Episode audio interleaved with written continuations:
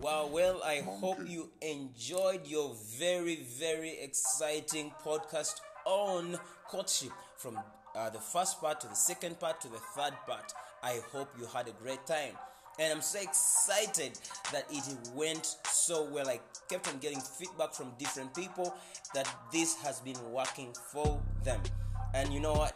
Today we'll be talking about something so interesting, and that is God's design for marriage. So get prepared, get ready. Thank you so much.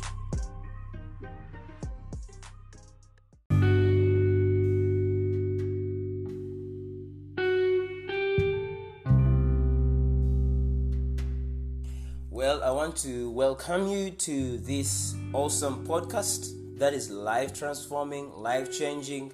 It is uh, intentionally um, crafted for teenagers, uh, young adults, and parents to these two amazing category of young people.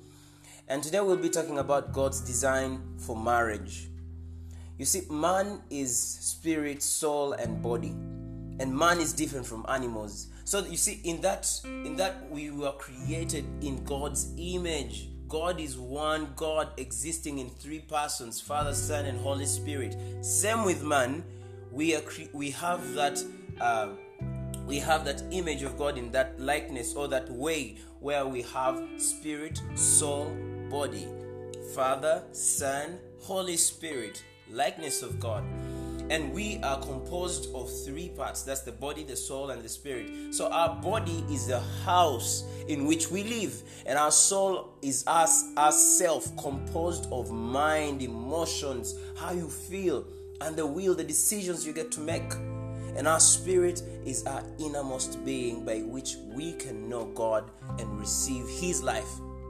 And that's how it's supposed to be. You see, God's design for marriage is oneness in spirit, oneness in soul, and oneness in body. So this is uh, uh, just liking this to uh, likening this. So we have guy and a girl. So the the guy and the girl, there is friendship first. If you remember the pyramid, there is friendship first. From friendship, you've made friends. You are uh, you are buddies with this person, and then when time comes or when the right time comes, you're asked out, and that becomes courtship.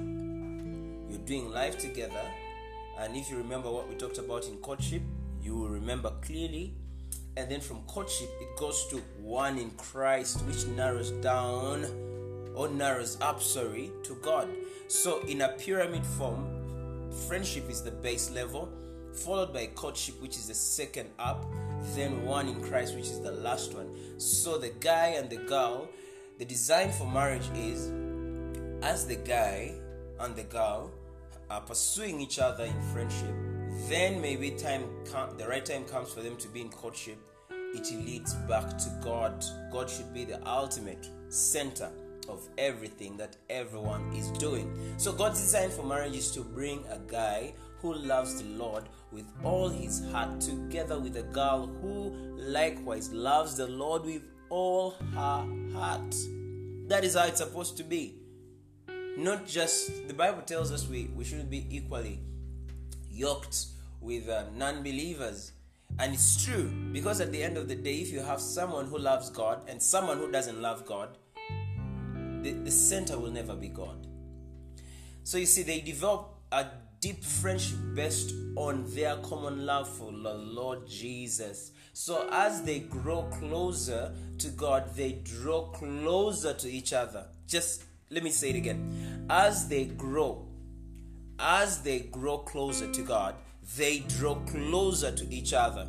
So in time, the relationship develop into courtship as they seek God's will concerning their possible marriage in the courtship period, as they grow closer to God, they again grow closer to each other. So God is at the center of everything. From friendship, you're growing closer to God and you're drawing closer to each other. Then, when courtship comes, it's the same way, which leads up there to God or which is oneness in Christ.